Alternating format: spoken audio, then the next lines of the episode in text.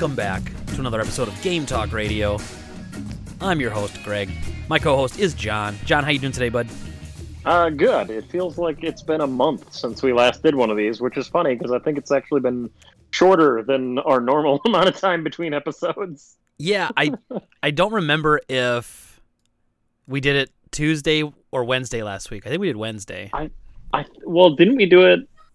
We did it right after PlayStation announced their pricing and stuff, which wasn't that like Thursday? So that was Wednesday because the pre-orders were all supposed to start Thursday, and then and then uh, the the the apocalypse, the pre-order apocalypse happened Okay. on, on Wednesday afternoon. so, uh, which we, that's what we're going to talk about a little bit tonight. So, um, some earth-shattering news that uh, that came down the pipeline where Microsoft purchased ZeniMax, which owns Bethesda. Uh, which owns lots of studios uh, in there. So there's some really interesting stuff we're going to talk about. I mean, that, that's a bombshell announcement. So we're going to talk about our thoughts Yep. about that. Uh, we're going to talk about the um, the pre-order experience with the Xbox Series S and X. Those both went up yesterday. Yep. Yesterday, uh, supposedly at 10 a.m. Central Time. Uh, and so we're going to talk about that. John has a little bit of a trivia thing set up for me with some PSP games, so I'm excited about that. And then we've got our games of the week, and we've got our pickup pile of the week. And I don't really have a rant at all this week, John. So instead of that, um, do you? Let's talk about because you had a question for me, so I'm going to let you throw that out there. Like it was something about the launch titles for PS5 and which ones like I've pre-ordered and which ones I'm gonna skip on. And so we let's start the conversation with that. That'll that's what we'll do as our rant of the week. And then we'll go into the stories after that. So first off, you got a PlayStation 5. I, I ordered one as well. Did you even try to get an Xbox? No, I did not. Okay. Yeah, Um, it was uh yeah, it was it was kind of weird. Um because I just had a weird realization that I have zero use for one. Like zero. uh especially since I'm going to be upgrading my PC. Uh and so I, I really thought about it plus, and I know this can sound really crazy. I have I'm going to get xCloud as part of my Game Pass Ultimate package. Mhm. I'm pretty sure I'm going to be able to stream xCloud through my Xbox One X. So I really don't have a reason to have a Series X when I'll be able to play anything I would have wanted to play on console through xCloud. Well, and uh, most of that stuff is also going to be able to be played through your computer too. Right, right. And so really the only difference between my my PC and my Xbox, my Xbox is in the living room. And I do like sitting on a couch playing with a controller. That's always going to be a benefit to consoles for me. And I know Mhm. that you can on PC, you can hook your computer to your TV. Like it just it never works great. Like I I that's how I played Jedi Fallen Order. I played it through my EA access. And Okay. I just like I had to play the game in like a reduced uh, resolution because I was getting this weird like screen glitches even though I destroyed the, the the settings of that game. Like it wasn't a- it wasn't my computer was the issue there was some compatibility issue I don't know what it was. And so there's Hmm. always something. So what I like about the console is typically the console experience is exactly what you were meant to get. So Yeah. um yeah so uh, I I really I, I had this moment of clarity which is quite nice because I didn't have to deal with all that stuff yesterday. Just don't want one don't need one not saying I won't get one eventually but I just I can't see a, a point until they give me a reason to buy one I just can't see it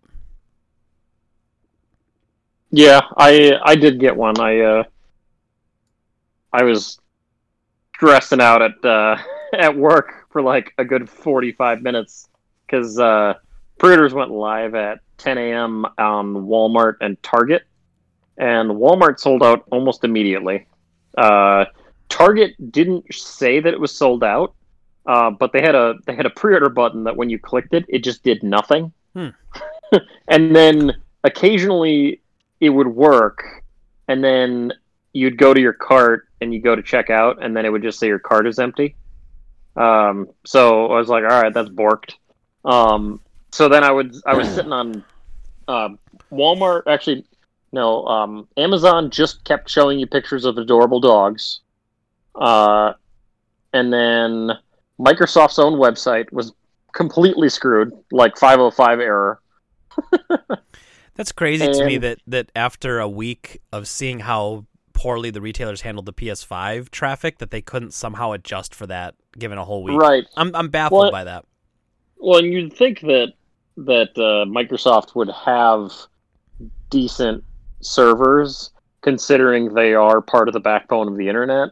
Yeah, you'd think so. Uh, well, and but yeah, their yeah, their website was actually the worst. Um, GameStop had this weird queuing system where when you first go to the website, it put you in a, a queue supposedly, so that way, like you'd just wait, and then the Yeah. the web page would eventually load, and then you'd be able to to get the thing. But that also on a on a smartphone, like I wasn't sure if it was going to prevent me from going to a different website and looking, so I didn't even bother with GameStop. And um, so finally, I gave up, like around close to eleven, and then uh, my friend Kevin texted me that Wario had posted that Amazon finally went up, and so I jumped on Amazon really quick, and that went through right away uh, which is awesome. Uh, and also, the, the nice thing about Amazon is that they let you change your form of payment if it hasn't shipped yet. So I could like just order it right away and then just make sure that it was on my credit card after the fact. right. Like you could just yeah, you could figure out the details later. Yeah. Right, which is a really good way to or to do things because like if you went to like Walmart or Target or wherever else, you really can't do that. So So- it's funny you said that. So when when Dom was trying to pre-order his PS5 at Walmart, his his credit card expires in October of this year. He doesn't have a new card yet, and they wouldn't let him pre-order it because his card would expire by the time it came out. So Oh, like they were just straight up like you can't do anything. Like what I tried to tell him was what I probably would have done is just change the year, like change the expiration date year by like one year, just to see if it works. Because ultimately he's probably gonna get the same number Yeah, with, with the card when he gets the new one. But I mean, I don't even know if that would work or if it's legal. Maybe I shouldn't have given that advice. I don't think it'd be. But- I don't think that's eh, illegal. I But don't. Yeah, I don't think he'd go to jail. no, um. Well, so uh, f- forgive me for a moment. I want to put on my tinfoil conspiracy hat here. So yeah, w- again, we still have to get me that huge Hershey Kiss hat or whatever that I'm going to put on as my tinfoil hat.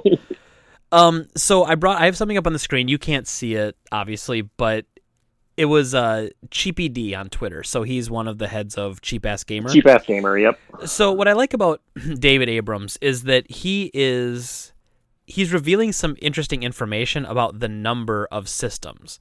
So he doesn't know exactly how many systems are pre-ordered obviously like none of us do. Mhm. But since he uses affiliate links, he can tell you how many systems were pre-ordered through him. And Okay. while and while he doesn't specifically say how many pre-orders as a total number, here's what he said: some comparisons from the day after PS5 slash Xbox pre-orders. Number one, about six times as many PS5s were pre-ordered as Xbox Ones via the affiliate links Holy crap! which is which is a pretty big deal. Um, number two, Amazon never had the Xbox Series S available for order, and not one affiliate link ordered it through them. So basically, Huh. they had the links up, and not one person got one through them. Um, three, Xbox name confusion did not equal orders of Xbox One consoles by error. Because I don't know if you saw that. That tweet went kind of viral, and it showed Yes. how the Xbox One X had increased in uh, uh, increased in, in popularity by like 700% on Amazon's site. Mhm. So obviously, I don't know if that means that's actual purchases or if it just means traffic, you know, to the site. Um, and I don't know how true that is. I, I'm the first. I, I've, I'm on record saying this. The naming sucks. Like it, Yes. it is confusing for the average consumer. Is it confusing for people trying to pre-order one? I don't know because the people trying to get it now are pretty much the diehards who do get it. You know, I when I talk about people being confused by it, I'm talking about the moms and the grandmas trying to buy this thing on Black Friday to Christmas. Yeah. Well, when I when I was looking for the pre-order link before Wario64 posted it in his thread, uh, if you looked up Xbox Series X on Amazon, it would just show you people that had the Xbox One X listed, Yeah, and actually, Which- it, it did which could same. be why it uh, it had that increase in like um, visibility. Yeah, when I was looking for the 3080 cards, every time you Mm-hmm. if you go to Amazon and search RTX 3080, it always brought up the 2080 cards, like every time. So Okay. that might be their algorithm. So again, that doesn't mean much, and I I agree. I don't think that that I don't think that confuse. I don't think that number increase in traffic to that was necessarily people buying it. It might have just been people being directed to that because the search pushed them there. So I'm not gonna, you know, on that. But I found the six times as many PS5s pre-ordered as Xboxes very interesting. Uh, except that there was a few big differences. One, uh, no one knew when PS5 pre-orders were going live. So as soon mm. as cheap ass gamer kicked out the links, you were gonna get a lot more people. The Xbox, yeah, the Xbox itself you, gave the links, like like you knew what time the Xbox was going to start being pre-ordered, so people could prepare and go right to Best Buy's site or go right to something. Right, else. you wouldn't need an affiliate link as much as you yeah. did with PlayStation. so so I, I'm not going to subscribe to the fact that I think that the PS5 sold six times as many Xboxes. I don't think that's accurate. However, so here's the tinfoil hat, though. I didn't get to the tinfoil hat stuff yet. So the tinfoil hat going on. I this is tinfoil hat, Greg. Uh, remember tinfoil hat, Greg. But I'm saying, I feel like all of the excitement and the selling out and all that craziness. I don't think they did pre-order nearly as many systems as Sony did with their PlayStation Five, and I mm-hmm. feel mm-hmm. like they either purposefully limited their stock so that they would cause this sort of issue. Uh, and, and and and I don't believe for a second that it that the Xbox Series X slash S was just as popular as the PlayStation Five. I'm not buying that for like a minute. and, and not saying that the Xbox isn't popular. I'm I'm not saying that at all. I sell plenty. I get it. And while it's not my favorite, I, it's not that I can't see that the Xbox is popular, but I just I'm not buying it. It's just the the amount of hype behind it, the amount of momentum going into this.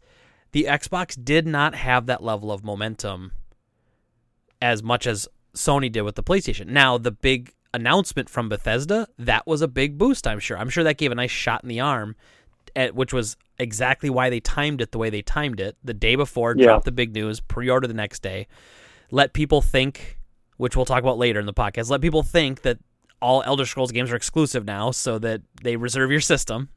but like, I just I'm not I'm not buying it. I think this I think this was artificial scarcity.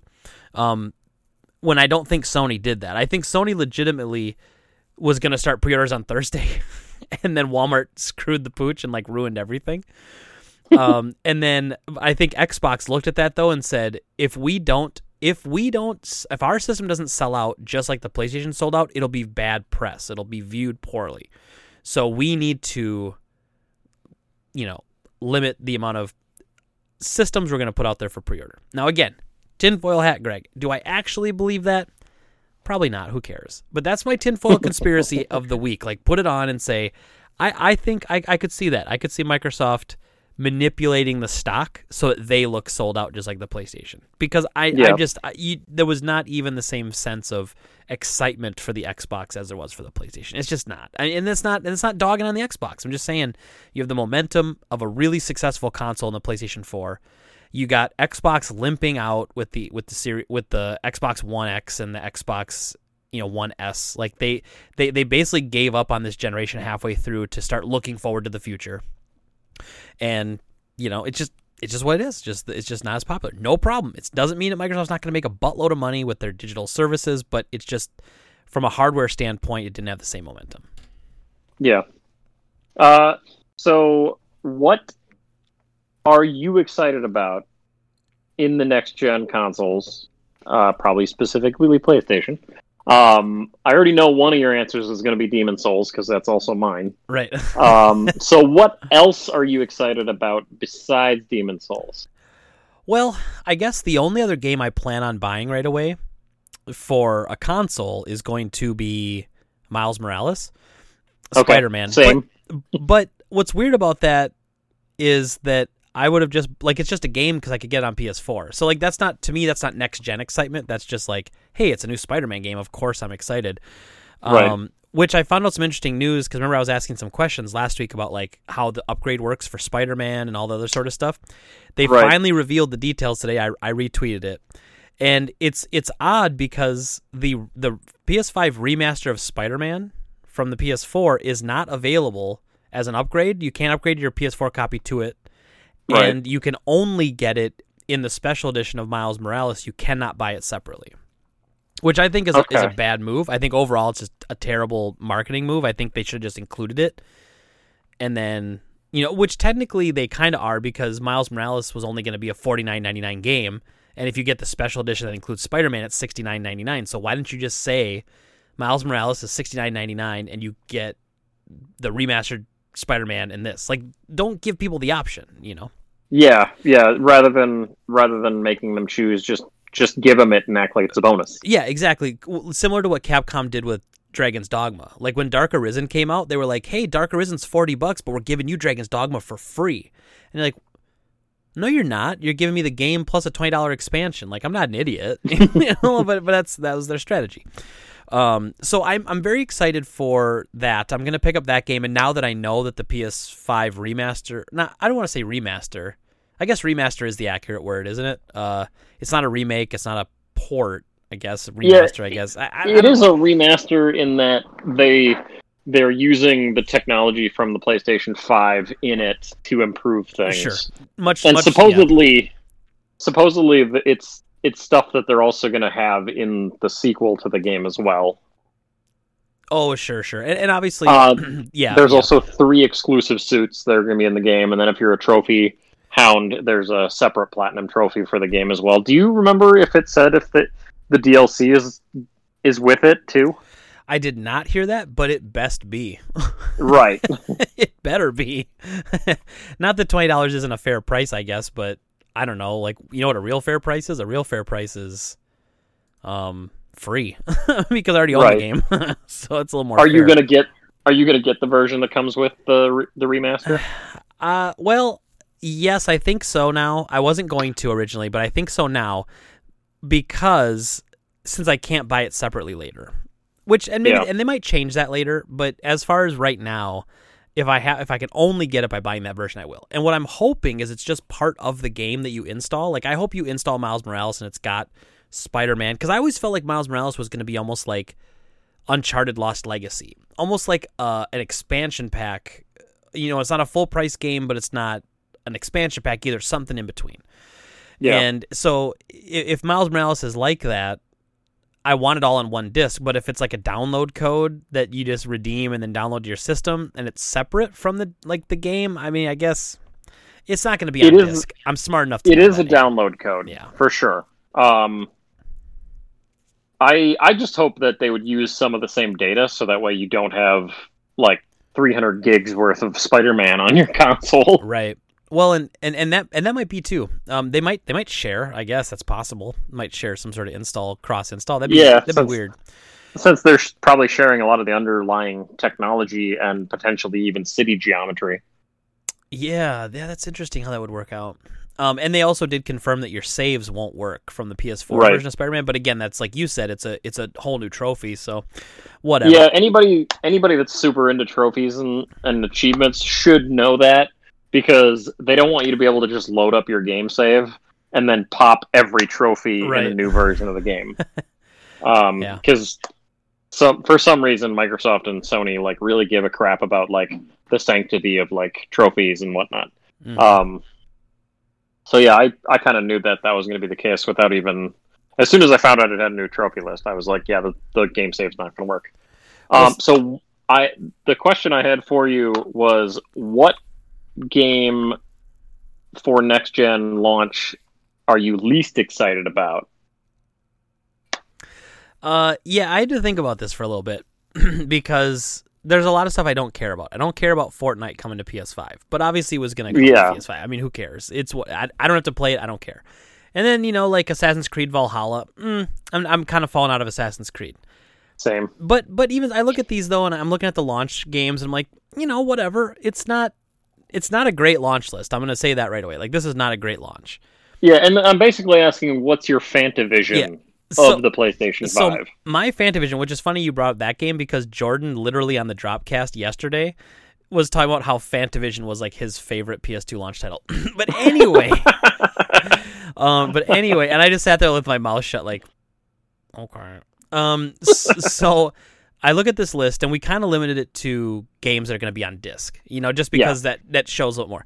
I, I'm I'm calling out Destruction All Stars. That game that game looks like a free to play online game with microtransactions that they're somehow trying to charge seventy dollars for. It looks like a garbage ripoff of uh, Rocket League. It's like Rocket League and Fortnite mashed together, and it- and Yeah. like, not the good parts. which ironically Fortnite is doing like next week. Yeah, There's yeah. a Rocket League event next Yeah. week. Uh, and speaking of which, So- Rocket League just went free to play today. So Right. The reason why Destruction All Stars really like sticks in my craw and is like screw that game is that so after all of the PlayStation 5 sold out everywhere, uh, GameStop does their normal thing, which is they do bundles on their website. And Oh, if you've boy. ever tried to buy shit at GameStop when around launch, um, or during the holidays and stuff, they oftentimes try to bundle games together.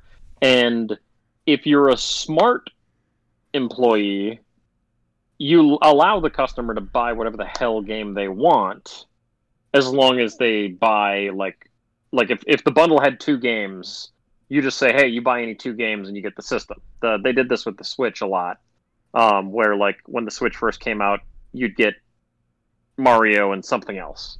And so like on the website, they don't give you a choice of what game that you're getting. So like the PlayStation 5 bundle was $750. It came with two controllers. You got the disc version of the system. You got I think a download code of standard Miles Morales Spider-Man. And then you got a disc copy of Destruction All-Star. And it's like why like why that game? Like every bundle that they had of those consoles had Destruction All Stars in it. And it's like just let the customer pick out their extra game.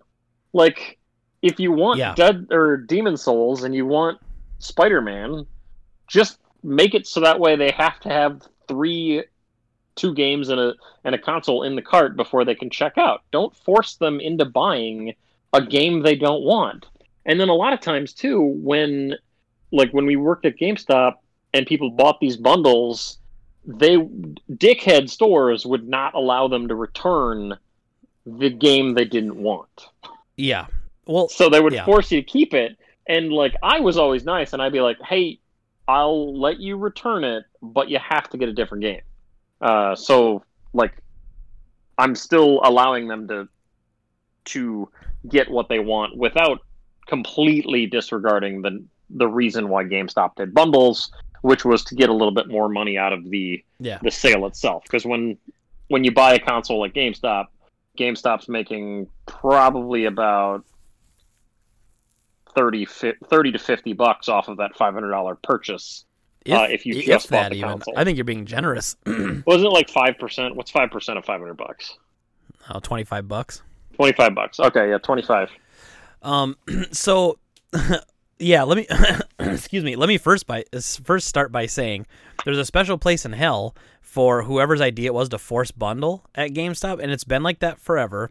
When I Yep. first started working there, it was a quote unquote strategy to because we had a bunch of copies of Diablo 2. So we had pre-ordered lots of copies of Diablo 2. And anyone who came in who didn't pre-order it, the quote unquote only copies we had left were the copies that were bundled with the strategy guide. Okay. So anybody who didn't pre-order the game came in and had to buy Diablo 2 and the strategy guide together. Which is just which is total I mean I I that's so anti-consumer it's ridiculous. Now, some of the horror stories about those bundles as well are like people getting charged for all this stuff. Like I, I heard of Switch bundles where someone bought a Switch bundle, bought all the stuff. The the sale goes through. They ship all the extra stuff because they're still out of Switches, but they've shipped all the other stuff. Excuse me, I don't know what's going on in my throat today. and uh, so they shipped all the other stuff, m- but not the Switch. So like it's almost like they were locking them into that sale and making them keep that stuff until the actual thing they wanted came in. Um, and I and I do get it. Uh, I get that you know you don't make a lot of money on systems and you have to make your money up somewhere. I totally get that. Yeah. But Best Buy doesn't force bundle, Walmart doesn't force bundle, Target doesn't force bundle, Amazon doesn't force bundle. So why is GameStop the only company that does it? It's just not it it, it, it it's so it's penny smart dollar stupid. And and so like yeah, it's quick for that day. You know, like yes, that day you get an extra dollar, but you're, you're foregoing all the sales that that customer would ever do for you again because they felt like they got like jobbed. over this, you know? And so it's just it's it's just so short sighted and it's just irritating to me on a corporate level when that's what they do. And they know they don't have a lot of systems. They know it's in high demand. So they have a few regular systems and then they I don't even know the percents, but I would bet I would bet it's somewhere about half of their systems they probably force bundled in onto people. Which Yeah. Well and and if they did what I said, which is at least letting the people pick out the crap they want, it would it would make that sting of the forced bundle slightly less crappy. Yeah, yeah, I totally agree. And if you said, and, and here's one thing too, forcing a second controller is is malarkey because how many of these games are two player local? Yeah, almost none of them Almost except that Sackboy yes, game. Sackboy maybe. Um, and I'll bet you any money that bundle didn't have Sackboy in it. Um, Nope. so you kind of look at that and you're like, so you're only forcing another controller because you make money off it. I do get it. I, I get that they're trying to make money. It just like they're the only retailer that does it though. So it just it's not a good move. And if if other retailers were doing it and they did it, I'd be like, well, I still think it's stupid, but at least they're not alone. But they're just they're just dying on that hill. You know, like Yeah. I don't know. It's weird. If you just had a good store and good amount of product, you people would buy stuff from you. I don't. It is that really that simple. I promise it's not that hard. Um, well, and then they also like they push everybody to go to their website, like, but their website is generally garbage as it's well. rough. It's very rough. So like, there's so many products right now that if you want to buy them at GameStop, they encourage you. They'd be like, "Oh yeah, let's get that. Uh, let's get that ordered up from our website." And they would do this like, like when I was working there. It was infuriating because like the district manager would encourage us to do web in store sales where we order the product and have it shipped to the customer's house, even if we had a copy of the thing in the store. That Like makes he was no telling sense. us to do that. That yeah, and no it was sense. like it was like, are you kidding me? Like like they wanted us to do that for consoles back when during the holidays like a couple years ago. They'd be like, sell the sell web in store. And, it, and it's like the only reason to do that is to look good on a sheet of paper for web and store sales metrics. Well, it does yeah. not help the customer in that moment who wants that product that is literally 50 feet behind me behind a door.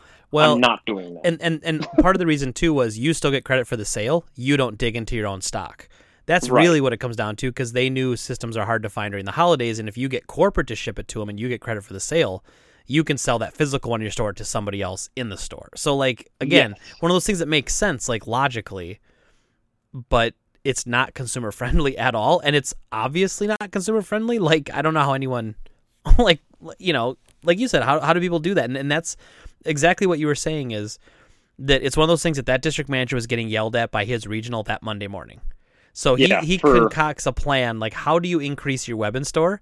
Let's just start getting even if you have it, just do web in store. That's not smart. Yep. That's costing the company more money to ship this thing to them. But it makes your district look good. That, and that was always the issue with the ranking system. There was that like they're more than willing to throw profit out the window so that they can rank higher. and the, the idea of ranking is just so that you know what stores need improvement and which staff needs improvement. But if you're just faking the numbers anyway and just you know not falsifying, but if you're just you know posting up like bloated numbers, it doesn't mean anything. Right. So yeah, that that was that was uh, an overall of, of my experience with pre-ordering Xbox. I did get one, um, I, although honestly, I don't know what the hell I want to play on it. I think like for my Xbox, like I definitely know for sure uh, the first thing I'm putting in my PlayStation is Demon Souls. The second I get it. Um, Yes, sir.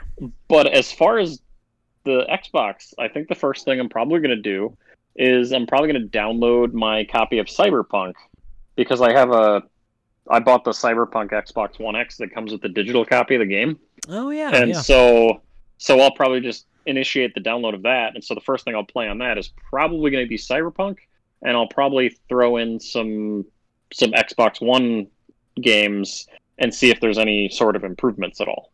So yeah, my my plans for the next Xbox are to play Xbox One games Uh, on it. I'm gonna toss in Crimson Skies and go nuts. Yeah. um, but yeah, so so I guess back to you then. Um, is that so? Would that be Demon Souls and Spider Man? Are your also your, you're anticipated for then too to kind of toss it back to you? Yes, those are the two games that I I don't have them pre-ordered yet, um, but those are definitely the games that I want the second it comes out. Yeah. More so, Demon Souls.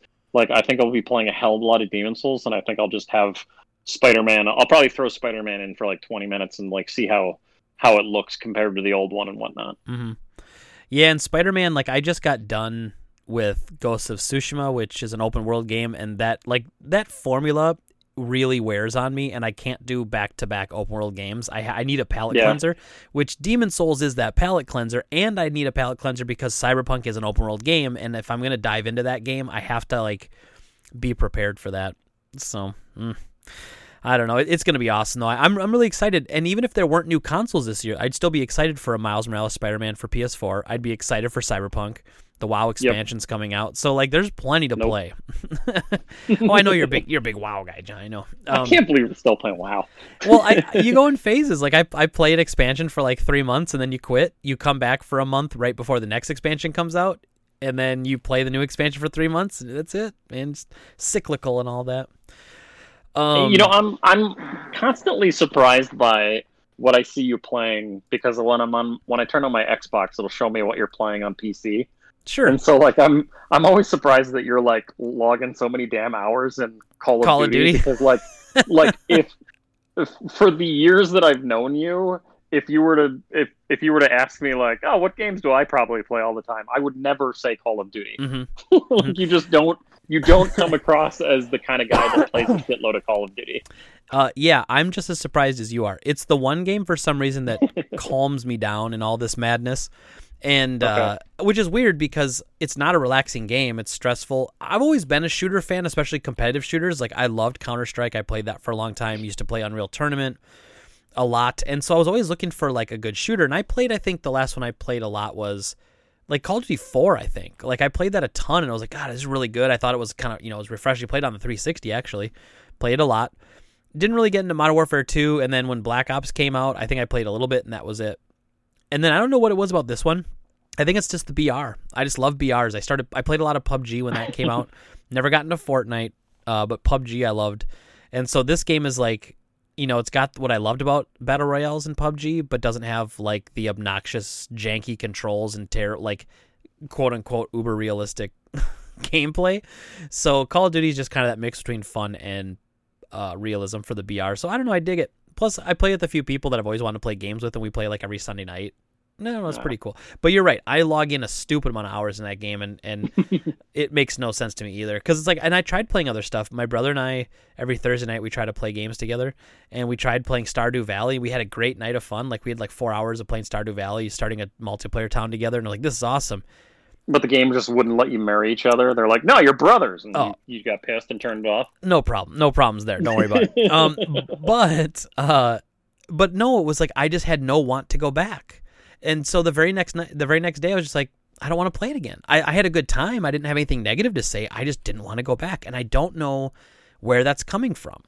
And so certain games like like call of duty it's like all i want to play. Like my gut is just telling me turn it on and play it. It's so weird. It's so weird. Like i've never I haven't been that hooked on a game. zombies? No, no, I've never. I, I played a little bit uh, in Black Ops, and I thought it was terrible. I thought I, I think I thought it was stupid. Not that I, Yeah. not that I won't play it. I mean, I totally will. But, um, yeah, weird. I don't know. I just, I Yeah. it just, it, it's appealing, and I don't know why. I can't explain it. The thing with Call of Duty that trips me up is like a, a lot of it is achievement related. So like the first level of every Call of Duty game is almost always the the like run through the the training house level. Mm-hmm. and there's always an achievement for get for beating the par time. And i always want to get that achievement before i move on to the next level. And i'm never good enough to beat that par time. Hmm and so i generally never get out of the training level in those games. Yeah, I don't, I don't blame you. so yeah i'm i'm an idiot.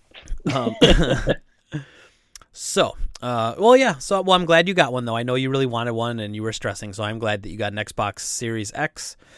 I mean, I can't say that if I don't see a tweet saying they're back in stock and I click on the store and they're there that I wouldn't buy one. But as of right now, I've got no will, which is which is which I'm happy about because that shows Yeah. me like kind of maturing.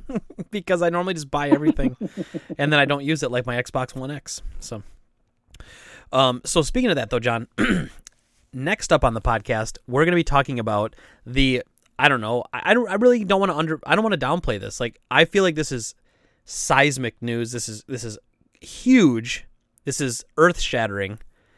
But on Monday, Microsoft announced that they had purchased ZeniMax, which is uh, which is an umbrella for many different studios that they own, including Bethesda, Arkane Studios, uh, I id Software, Tango GameWorks. I mean, Machine games. Machine Games. Um, uh, what did I say? Yeah, Tango GameWorks that did Evil Within.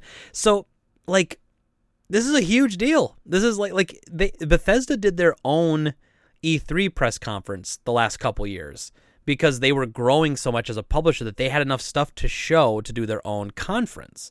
They're one of the only ones besides like you know you get EA, Activision, Ubisoft, Sony, Microsoft, and Bethesda. You know what I mean? they they were rising to that level.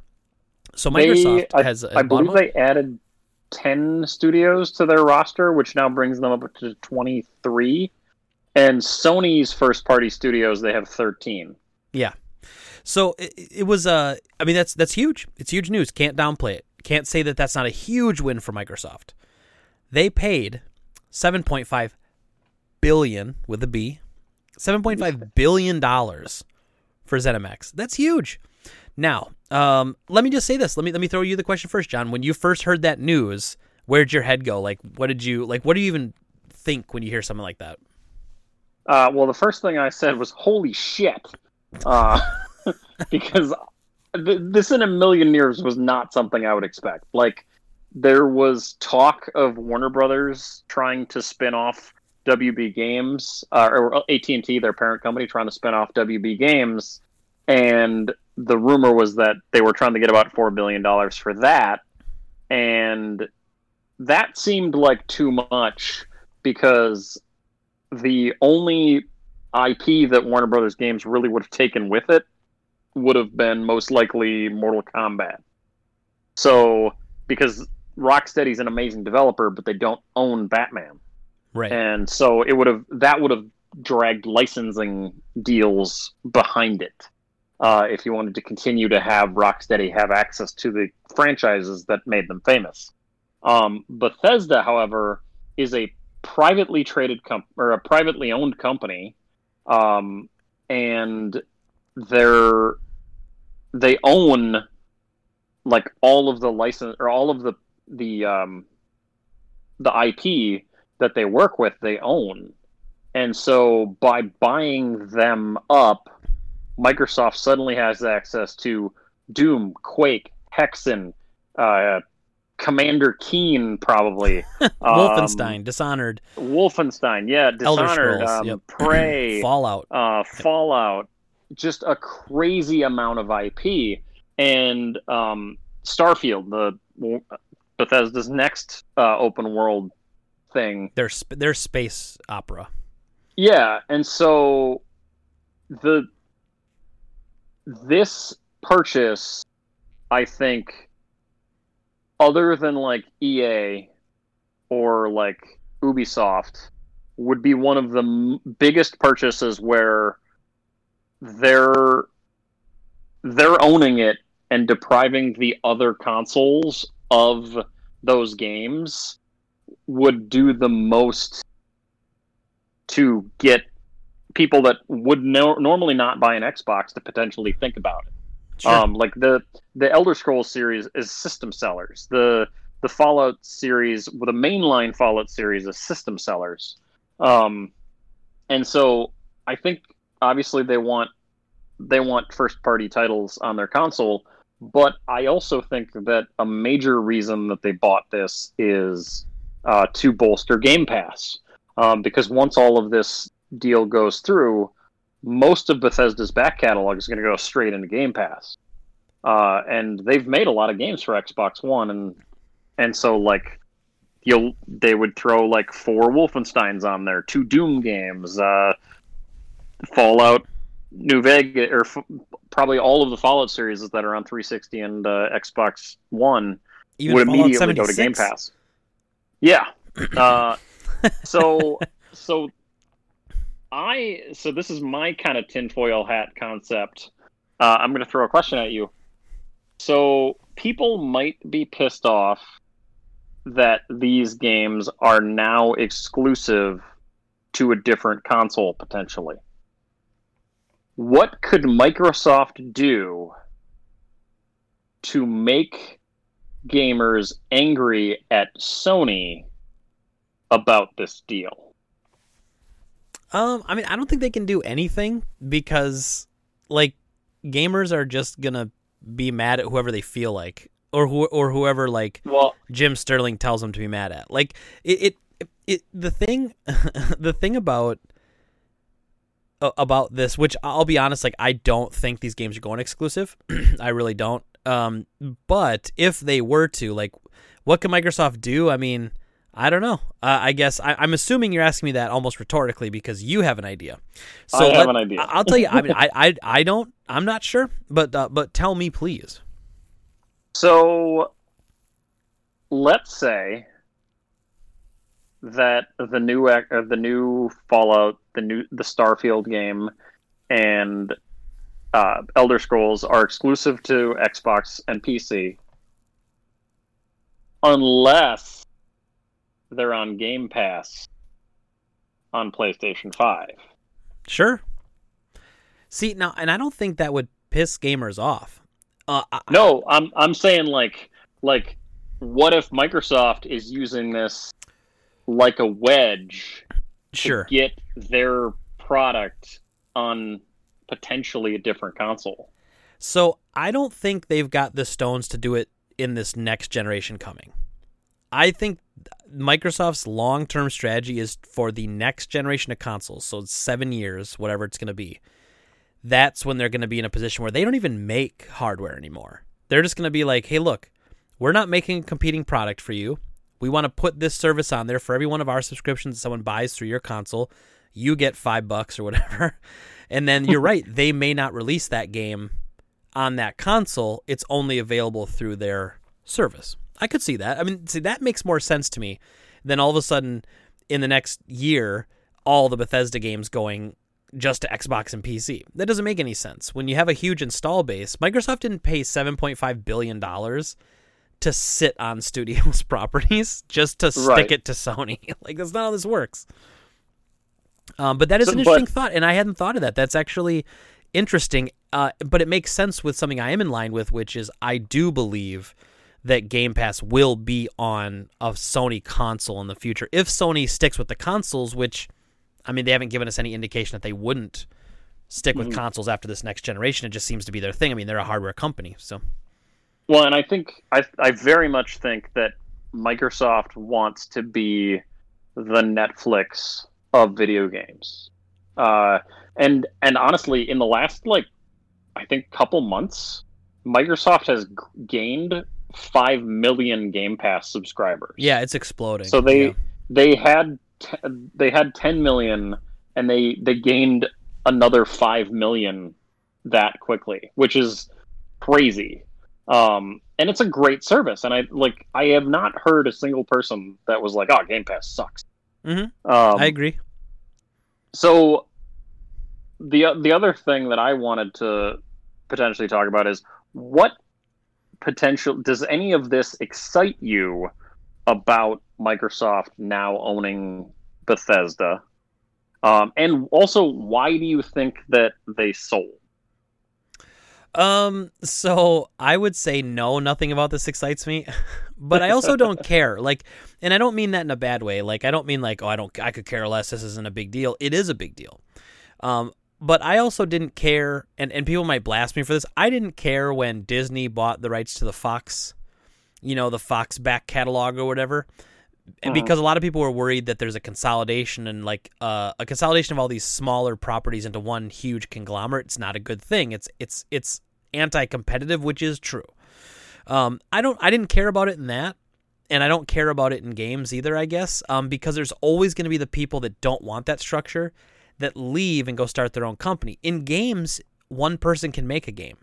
You know, one Yeah. person can't make a, a a feature film. Well, I shouldn't say that. They can, but those often aren't on the same level and recognized and can't be as successful oftentimes as the big ones. So I'm just saying in the game industry, it's easier to break off and be indie again, as opposed to Yeah, something like the movie industry. and and a certain amount of people leaving a team can really change the way that that the culture of that Yeah. company functions. Which which we just had the news today that the new studio formed by the ex Blizzard developers, Mike Morhaime and a bunch of others started it. It's called like Dream House or Dream Haven or something like that. So they Okay. they just announced that this morning that like these ex Blizzard employees all f- that left Blizzard started a new one, including Mike Morhaime, who was like the father of lore of Warcraft. So, um, so I'm not really excited. Uh, I don't care. Like to me, I don't think it's going to change anything. I really don't. like it, it changes the back end. It changes what we don't deal with, which is it changes the amount of money Microsoft's going to make. But all these companies are going to like these companies for the most part. Microsoft will let them be run by the people that were successfully running them before. Um, You know, like the next Fallout game, the next um, Doom game, the next Evil Within, if if we're so blessed to have a third one, those games will be multi-platform unless they don't think it'll be profitable to put it on another system. Then they won't. Um, so So- I, I guess to me it doesn't really change anything. I mean, like as gamers, how we consume, I don't think it changes anything really. the the the thing that like this gets my gears spinning in my brain about is that Microsoft now owns inXile, Obsidian, and and Bethesda, who all make fantastic role playing games. Mhm. And so now none of those guys are competing with each any with each other anymore. They can now collaborate together potentially. And so we might get better products out of the fact that all of these developers that make the best Western RPGs can suddenly collab together and potentially help each other solve problems and make their products better. So that excites me about that. Sure. Um, and then on on the other side of things, so Machine Games, uh, which is comprised of a lot of old Starbreeze developers, uh, makes amazing first-person shooters. The Wolfenstein series is fantastic, and before it, like um, Chronicles of Riddick: Escape from Butcher Bay was also a fantastic game. Um, and so having those guys potentially assisting with Halo or Gears, of War or Doom would be awesome. Same thing with uh, with id Software and and Doom. Like, I would hope that they potentially have some freedom that maybe they maybe they pull Quake out of their back catalog and do something with Quake. Like they that they don't have to ma- necessarily make sure that their their next game is gonna prop up their company like because they have Sure. Microsoft behind them. And so they're they don't they probably won't have to worry about budgets as much um, as they did prior. Um, I also like I feel like part of the reason why the, the sale happened is I think Bethesda was potentially in a bad spot. Um because their last like probably six games have really underperformed. They're not bad games, but they just haven't been what a company like that probably needs to survive. Um, Prey was great, but undersold. Uh, Dishonored 2 so, did horribly, but was fantastic. Um, uh, Doom Eternal came out the same day as uh, Animal Crossing, and I don't believe Doom even hit uh, broke the top 10 on NPD that week at all. And in in retail, usually if you don't you make the most amount of sales you're going to make in that first week and then after it it's just a decline for the most part on 90% of games. And so uh, again, Wolfenstein Youngblood, the Wolfenstein VR Cyberpilot game on PlayStation, um, uh, Fallout 76 obviously was a giant turd. Uh, so all of these games underperformed, and then everything else that they kind of have in in the works is years away and will make them a crapload of money but they need to get there if they got there. that, that's, right That's like really they're gonna make a shitload of money when starfield comes out and when the next elder scrolls comes out but they're gonna have to keep their company in business for four or five years before before they start seeing returns on those big games and so i could see their their owners looking at that as like hey we have all this ip and the ip is very valuable but it's not valuable to us right now Right. It, you know, honestly, man, that's a great take. That thought didn't cross my mind at all. I also think it's really interesting what you said about cross studio um, helping because yeah, because that that is a thing between the Sony studios. They collaborate all the Mm-hmm. time, and uh, and and in fact, there's a lot. There's a reason why a lot of the Sony first party games are like open world games. I think because they're just like they seem to have that backbone, you know. Um, so that is interesting. I guess now the more I think of it, my only concern I have with this is the same thing when studios get bought by EA or Activision or whatever. Mhm. So what if Arkane's next game flops, and then maybe the next game after that is not well received? Arkane's gone. It's gone, and they'll they'll just close it and they'll absorb it into other studios. Then a few years later, you know, Tango GameWorks, like, you know, was it Shinji Mikami or whatever? He leaves because he's just sick of it, and then that gets dissolved. And then a few years later, you know, id is like, well, let's just we're just we're merging id with uh, this studio and it's becoming uh, Microsoft North or something. You know what I mean? Like that's that's what happens with these, these studio when these studios when they get bought by big companies. So yeah you're you're it's it's a what have you done for me lately industry. You don't get a bunch of chances, uh, and rightfully so. It's big money going into this stuff. You can't you can't fail a bunch of times and then just like expect to keep your job. So that would be a concern of mine. But I think that's a great point you made about the potential for them being in a tough spot. They're kind of in a they're in like a holding a pattern right now where they've got a bunch of stuff on the horizon but nothing really recent since you know and, and are, i mean you can ride your residuals from fallout 4 and ride your residuals from skyrim but that that obviously that well is running dry. You need those new properties and i don't think any of these are close like starfield's years away elder scrolls 6 is years away fallout 5 i'm assuming is years away they haven't announced it but obviously i'm sure they're working on it Um, there's some like I the only thing I can think of that Bethesda's got coming up soon is they're doing some DLC for um, for Doom Eternals that's coming out. Yep. Uh, they've got Deathloop that got delayed uh, on PlayStation, and then they've got uh, Ghostwire Tokyo that also got delayed. Um, and Deathloop seems like it's close-ish. Like I think that's going to be like first first couple months of next year. yeah i agree I feel like I think Ghostwire Tokyo is probably a next year holiday title. Um, uh, I do find it funny that so Sony announced their big uh, like the if you have PlayStation Plus, you can download 20 hit titles from PS4 onto your your PlayStation 5, and Fallout 4 is one of them. yep yep So one of Microsoft's owned titles is going to be part of that. And you know an update's coming to that game that's going to say Microsoft Studios right when you boot that sucker up. You know it's coming.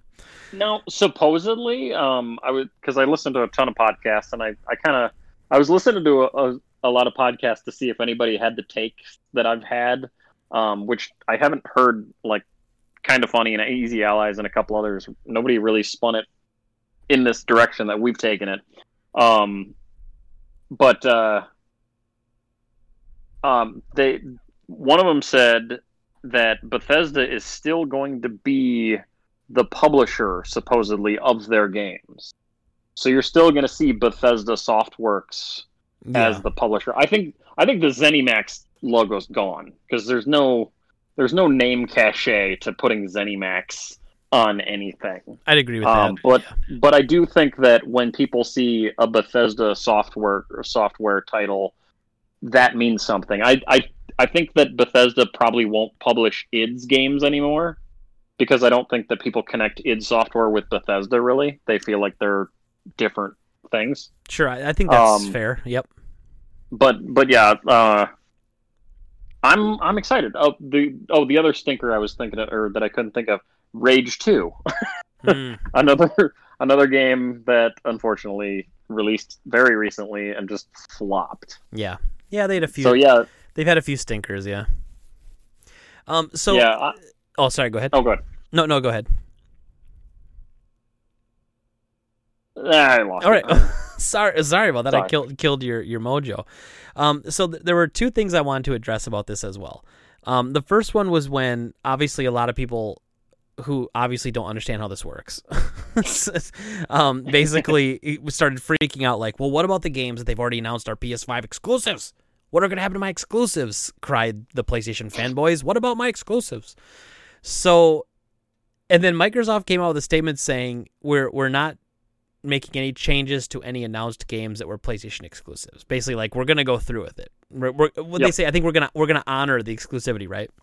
Okay. Yes, they they're honoring honoring the contracts that were already written. Thank Uh, you. By the way, I did I did think of what I was gonna go go towards. So after right. we're done with where you're at, Yeah. Hold hold on to that. So so yes, Microsoft's gonna honor the contracts that they're legally bound to that they've already signed. I mean, come on. Okay, that's the first thing. Th- These contracts for these exclusives, there was money exchanged, there was contracts signed long time ago. Okay, so just like understand the industry before you start like freaking out about things. That's the first part. And then the second thing was everyone going crazy about like everything now being exclusive. And I'm the first to say it, it's certainly possible. It's possible that Microsoft could say every Bethesda game now will be exclusive to PC and con and uh, Xbox console. But they're not going to do that, you know. And so I want everyone to relax with that too. Like take a deep breath. And and and again, if you're only a Sony fanboy or a Switch fanboy and all you want is those consoles and you don't want to expand, then I, I understand that's fine, but you don't get to play all games anyway. So you shouldn't be upset if a company doesn't bring their games to you. Right. Buy buy that console if you want their games, right? That's that's what you're so proud of with your PlayStation and your Switch exclusives, right? You're so proud of your your console having exclusives, but you get pissed when someone else has exclusives that you want. Um, well, but and Microsoft Microsoft's brought in uh, three titles to Switch that are console that were previously console exclusive and that they published the um, Cuphead, um, Minecraft, Ori Will of the Wisps, and Ori and the Blind Forest Mhm. are all on Switch, uh, and some Right. of those are on PlayStation as well. um, Minecraft Dungeons is on PlayStation 4. Uh, they Yep. just released the VR update for PlayStation 4 to play Minecraft in VR. So like these are things Yeah. that Microsoft cares about making money on software. They don't care that like they, they don't they don't you don't have to get your money through their box anymore. That's not their mentality. and, and honestly, Microsoft like their games being kept off of other consoles won't be on Microsoft's part, I don't think, because the reason why the Minecraft was behind the Switch version, the Xbox, and the PC version was that Sony was really, really slow to adopt and allow cross platform play. Yep. And Microsoft had updated all of those other versions to allow cross platform play, and Sony was holding out and saying no. And finally, I think it was probably like four or five months ago, Sony finally said, okay, we'll allow it. And then as soon as they allowed it, Microsoft updated the the uh, version of Minecraft to allow all the new items that that were added uh, to allow crossplay, and they even announced that they were going to allow the VR update Yeah. for Minecraft that's available on the Oculus Rift and the PC and whatnot to do for PlayStation VR. And like they're not charging for that; they're just saying, "Hey, cool, you bought our product. We're going to give you all the updates as soon as Yeah. Sony allows it." Yeah, and so it the the garden is only walled because of Sony and because of my, Nintendo and what they'll allow. I feel like. right, and and that and that's possible that Sony will say, you know what, we don't ever want Game Pass on our system, on our on our console, so there there might not have a deal, and then maybe Microsoft goes nuclear option then, and they say, okay, well then that's the only way to get our games, and then there's a PR battle between Microsoft offering it and Sony rejecting it, yada yada, and, and that's I even think that'll be this generation. I really don't. I, I think this is. I think we'll get through this whole generation with them still quote unquote competing in the hardware space, Mhm. and then next generation Microsoft will be like, "Hey man, y- you can play this on a Sony Smart TV, you can play this on a Roku, you can you can stream all of our stuff on any device you got." So, as as far as developers, so you mentioned that uh, like maybe maybe uh, Arkane releases another game that underperforms, and then eventually they get shuttered. Um, uh, on Kinda Funny's uh, we have cool friends podcast, they talked to Tim Schafer of uh, um, oh my favorite developer. Yes, you love him. Double um, Fine. Double Fine. So they talked to Tim Schafer of Double Fine, and they asked him what it is. What has it been like since you've been bought by Microsoft? And what Tim Schafer said was that they really haven't done anything to change the culture within their studio. And this is this is uh, goes for i think all of the studios that microsoft has bought within the last like 5 years. They're really allowing them to do things on their own. They're taking ideas from the cultures at the different developers. And then what tim schafer said is that it's removed the frantic need to kind of always sell their game to a publisher. Sure. So like they don't have to spend as much time begging for money and trying to get stuff greenlit as they did before. Microsoft kind of willing to just let them do their thing because uh, Tim said that like the smaller games that they make, uh, like the game Rad uh, that they published with uh, Bandai, um, Microsoft wants those types of games to pad out Game Pass. So they're they're willing to put money into a big title like Psychonauts, but then they also want uh, Double Fine and sure. and all those other companies to still make those smaller experimental projects. Um, and then like Double Fine actually said that they they ran out of money from their Kickstarter for Psychonauts, and shocker. sorry, so, sorry, I won't get started on it. Go ahead. so they got bought by Microsoft, and the, before they got bought by Microsoft, they were going to have to cut out some boss battles from Psychonauts. Uh, so there were going to be they had ideas for for game game ideas that they were going to end up on the cutting room floor because they didn't have the budget for it. And then because Microsoft bought them, they were allowed to delay the game a little bit add those boss battles back into the game that they wanted and make the vision that they originally had. And so that is really cool. And I think that that Microsoft is probably going to allow that to keep or to to go throughout the studios to allow them yeah. to be experimental. Well, it's sim- uh, and it, they they used to be like EA a little bit, like Lionhead kind of unraveled and um, and Rare like unraveled shortly after they bought them. Um, but it seems like their studios that they've that they've had for a long time now have their footing, and like Sea of Thieves has been really successful for Rare, and and kind of had like ushered in a new era to that company, and like Playground Games with the Forza franchise and Turn Ten with the the Forza Motorsport franchise have been fantastic for years, and so like it's I, am sure that the like the the playground game guys are excited to be able to branch out and and get their hands on on Fable.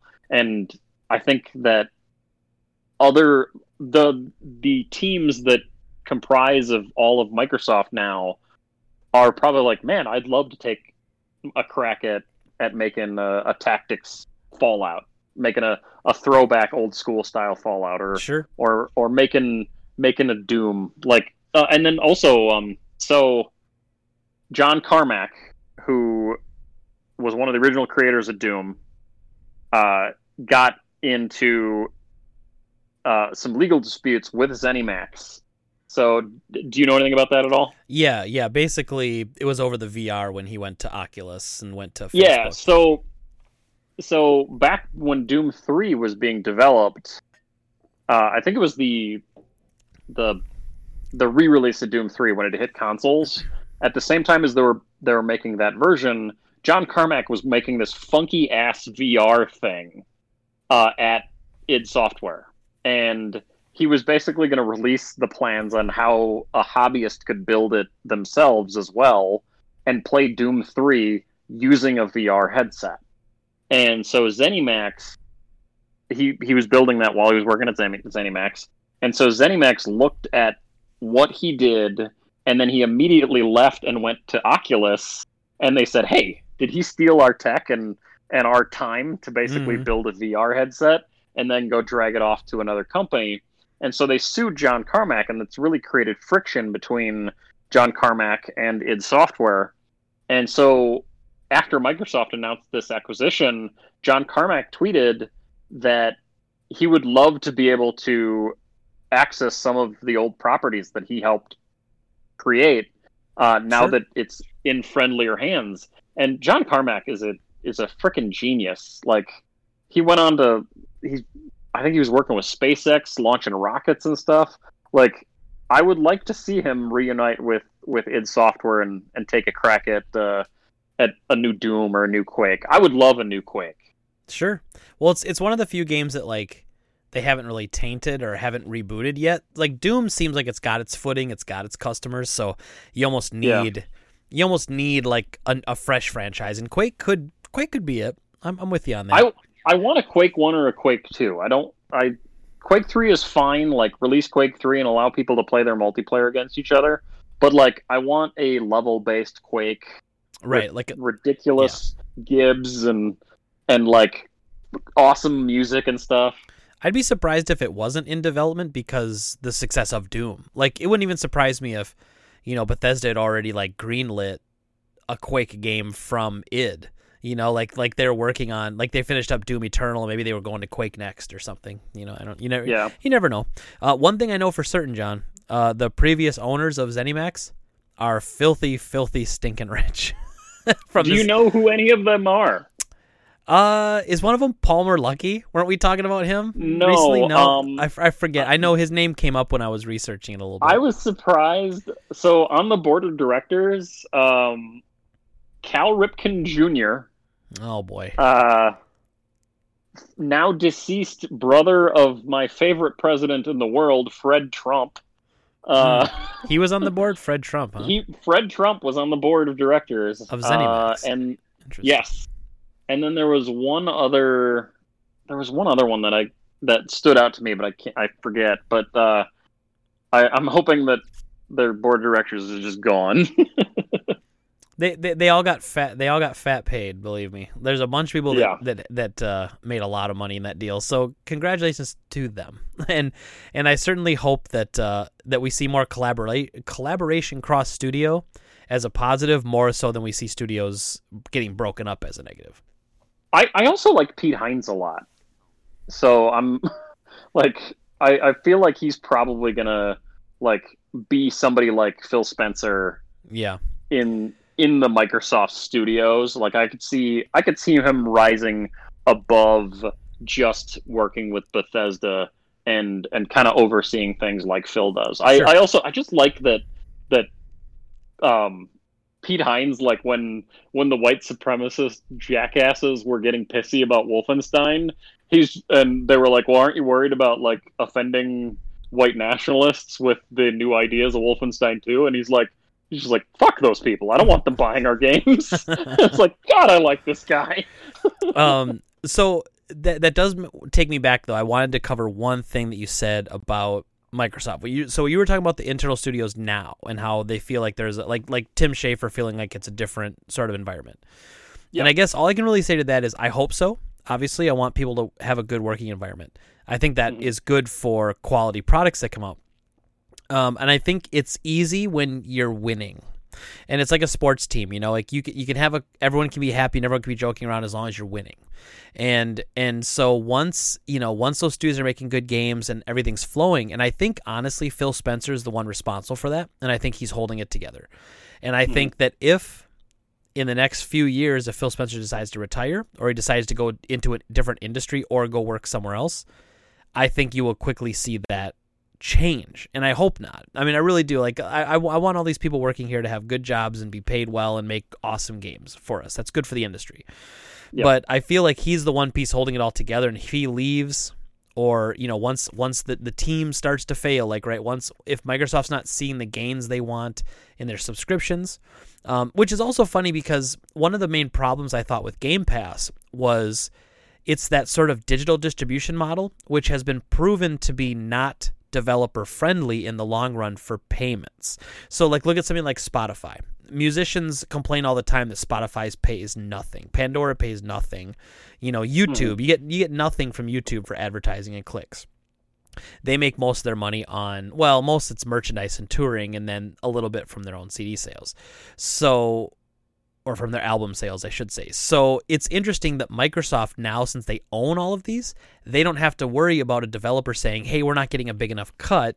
We're not going to put our game on Game Pass." They're putting the the majority of their Game Pass is going to be properties they own, which they get to avoid all of that contract disputes and all that sort of thing, and and things leaving Game Pass because they couldn't sign a deal or something. You know, so it's it's interesting. It'll be really interesting to, going forward, but I really do feel like this move was to really bolster Game Pass. That's really what it was. Like the, Yes. the, the Game Pass is here to stay. I really believe that, and I think it's just going to keep getting better.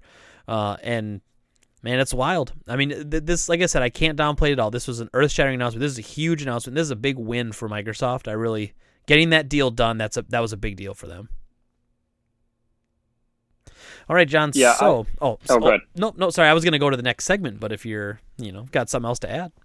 Well, I was just gonna say I, w- I would like to know what the deals are for like stuff like Game Pass and and games with gold and uh, PlayStation Plus free games and stuff because it seems like everybody that does it, like you never hear a developer complain about it. They usually are happy that they did that that deal. Um, so I I think that it's for the most part, I think it's probably a very lucrative deal for everybody that does bring their game to Game Pass. Sure, it, at least in the beginning, you know, and, and I hope it stays that way because th- that sort of online structure for like a streaming service to pay the artists or the developers in this case, I don't know. It's normally in other industries, it's not been a positive experience. So hopefully they they keep it as one here. So Yes. All right, now John, with your permission, I'd like to move forward. All right. um, so uh, this week, John has been wanting to do this forever. He's been wanting to like do this, and, and every week I've always been just like, oh man, we just I just don't have the energy tonight. Can we just do a normal podcast and move on? And he last week he said, hey man, I've got these PSP games just sitting here on my desk waiting for this this trivia slash questionnaire thing that he wants to do, and he's like, I can't put them away until we do the damn segment. So I was like, you know what? And even tonight, I'll be honest, I got done with work, and today was another rough day. And I'm just like, I, I just want to get this podcast done today and out. And I was like, no, I can't do that, man. Like you, you've been really wanted to do this, and I do too. And I hate that we haven't been doing the extra segments because I do enjoy that. It's just, it's just one more thing, you know. And it's it's it's hard at the end of the day just to be like, yeah, let's just start doing more. You know, it's just. Uh. So with that being said, um, what do you got for me, man? Hit me with it. So, so this is John's random ass PSP trivia. So I'm gonna I'm gonna describe a bit about a game, and I want you to tell me what the name of the game is. Okay, So they're all PSP games. Are they all U.S. release PSP games? They are all U.S. released PSP games. Okay, I accept your challenge. All right, we'll start with a kind of easy one. Uh, so this is a spin-off of the Tokyo Highway Battle um, Import Tuner Challenge series, made published by Konami, but made by Genki. Hmm. Do you know what it is? Oh, what's that one called? Is it Supremacy? Racing or Total Supremacy? What's that? ca- I have it. I'm gonna look over here. I have it. All right, go Hold ahead. on, give me a minute.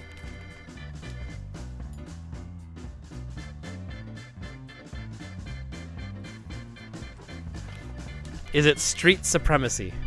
Yes, it is. Yes. All right, I had a feeling you'd get that one. well, I'm glad. That was the easy one. Then I'm in trouble because that was kind of hard. I knew it was Supremacy. I just couldn't remember the first word. All right, so I've got a PSP game that the first game in the series released on the PlayStation 3. The sequel, or the second and third sequels released on the PSP, but we only got the second game in the US. Do you know what game that is? Hmm. The first one was on PS3. the second and third came to PSP, but we only got the third. Yes, there's also the fourth game is on PS4 and Xbox One. That's I don't know for sure, but my brain's taking me to Fat Princess. uh, well, Fat Princess is published by Sony. So that didn't make sense for the Xbox One, and I kind of knew that, but like, okay, so the first it is a on, J- it is a JRPG. first one's on PS3. They also remastered it on PS4.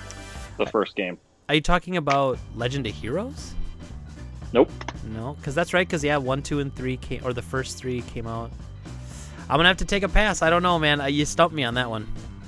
Uh, Valkyria Chronicles 2.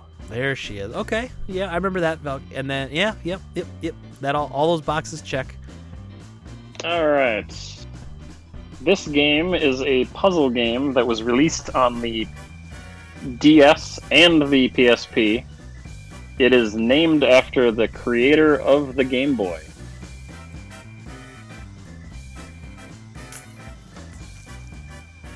Oh, I really should know that. He smoked like a chimney and was drummed out of Nintendo after the failure of the Virtual, boy. Virtual Boy. Boy. Yeah. Um. Hmm. Oh man.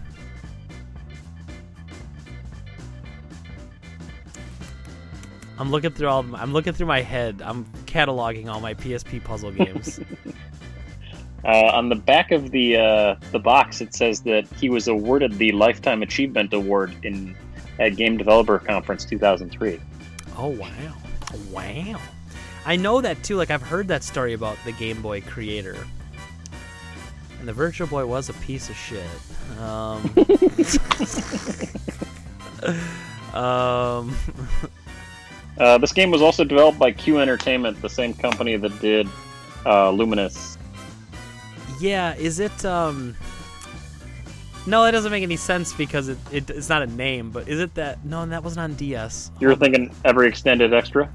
No, I was thinking that P cubed intelligent qube like pseudo sequel, but it's not that. It's um P Cube isn't even a sequel to Intelligent Qube. It's just some it's garbage. just some uh, knockoff. yeah, it looks like a sequel to Intelligent Qube, but it's totally not. Let's see. Let's see.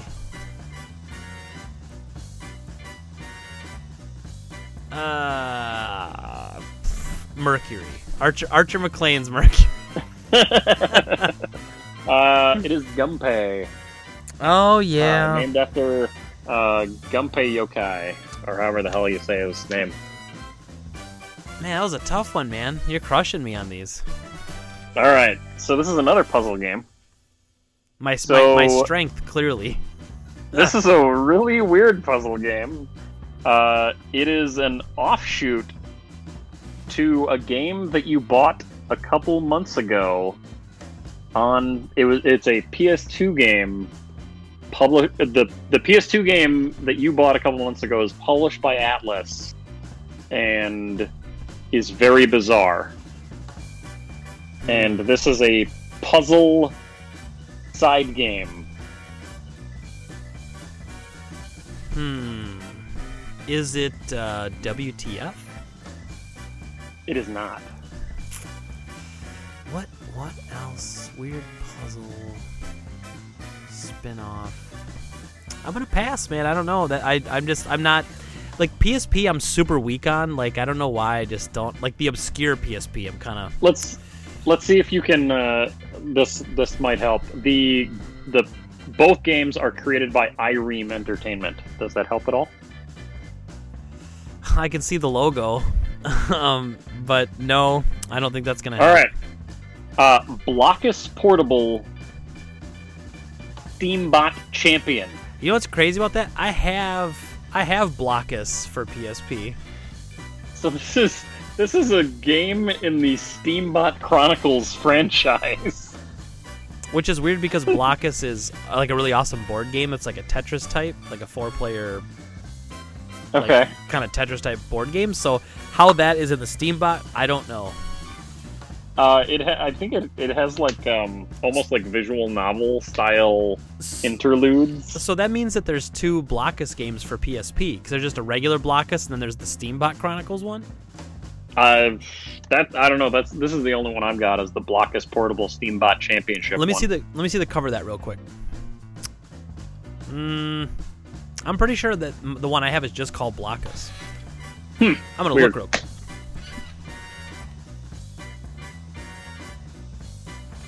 Show me the spine ears. Is it like red or is it more bluish? It is blue. Yeah, I do. Okay, I have that. It's literally on my shelf. All right, cool. Okay.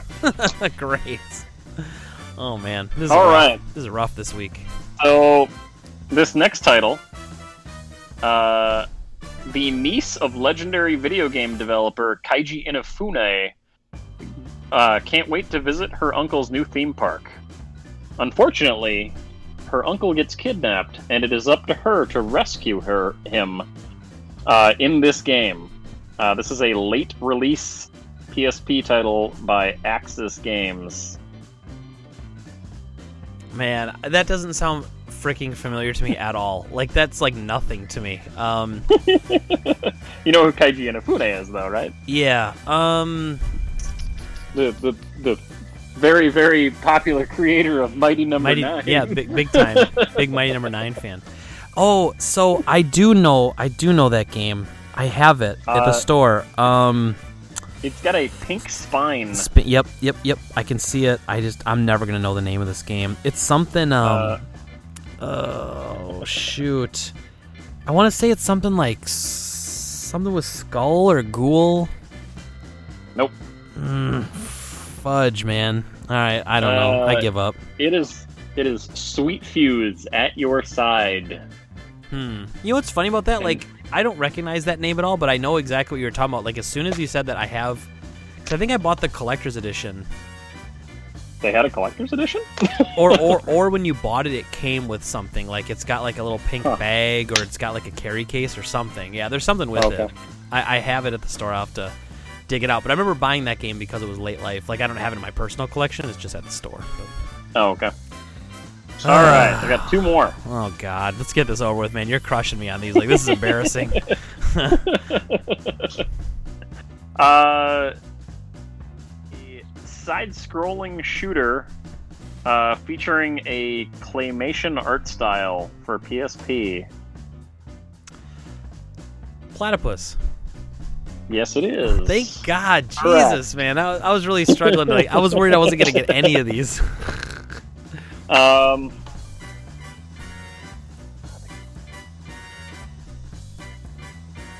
yes. I was trying to think of how. Uh, so, this next title is a PSP spin off to an Eidos developed title featuring a Hispanic lead character, and uh, it's it's very much like it takes place in Mexico. Uh, the original game was released on PS2 and the original Xbox. I believe it was called like Maximum Over- Overdrive or something Mhm. like that. Uh, do you know what I'm talking about? Yes.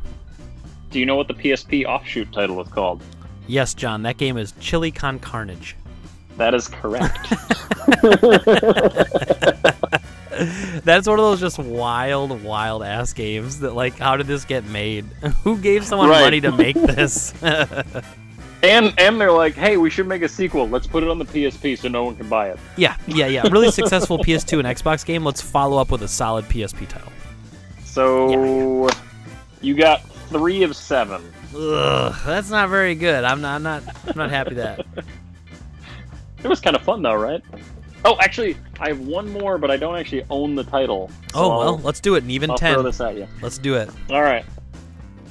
Uh, so this title was originally released on the PSP as a code in the box. Uh, it later was released on a UMD after about a year or two. Oh, was that Patapon three? Yes, it was. All right, all right. See, I know So- some things sometimes. Apparently. So you got uh, so you split it down the middle. Then you got uh, fifty percent. All right. Well, I'll take it.